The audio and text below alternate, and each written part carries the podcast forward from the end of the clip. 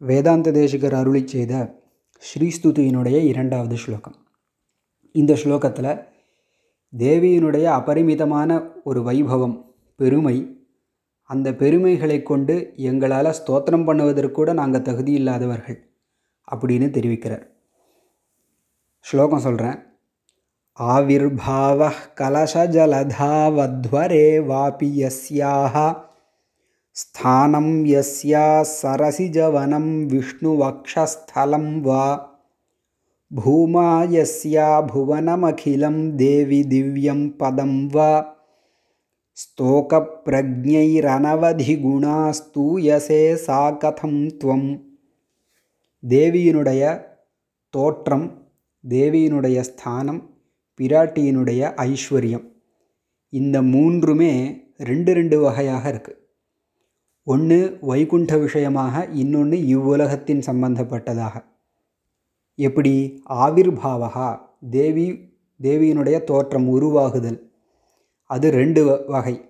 ஒன்று கலச ஜலதவ் கலச ஜலதினா க்ஷீராப்தி பார்க்கடல். பார்க்கடல்லிருந்து தேவி தோன்றினாள் இல்லையா? யஸ்யாகா எந்த தேவியினுடைய ஆவிர்பாவகா தோற்றம் கலச ஜலதவ் பார்க்கடலில் திருப்பார்க்கடலில் நடைபெற்றதோ? அதே மாதிரி அத்வரே வாபி. அல்லது அத்வரே வேள்வியில் தேவியினுடைய தோற்றம் உண்டானதோ.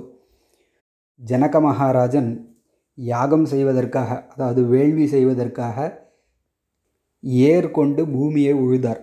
அப்படி உழும்பொழுது தேவி சீதாதேவி வடிவமாக நம்மளை அனுகிரகிப்பதற்காக இவ்வுலகத்தில் தோன்றினார் இப்போ மேலே மேலுலகத்தில் ஸ்ரீ வைகுண்டத்தில் ஒரு விதமான தோற்றம் பார்க்கடல்லிருந்து பூலோகத்தில் சீதாதேவி வடிவமாக ஒரு விதமான தோற்றம்.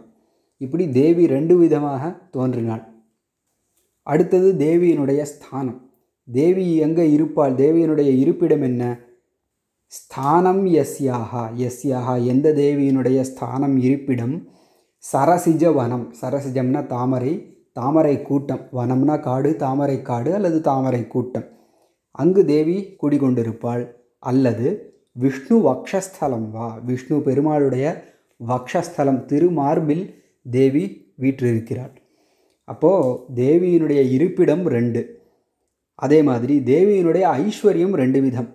எப்படி? பூமா பூமான ஐஸ்வர்யம் பூமாயஸ்யாக. எந்த தேவிக்கு ஐஸ்வர்யம்?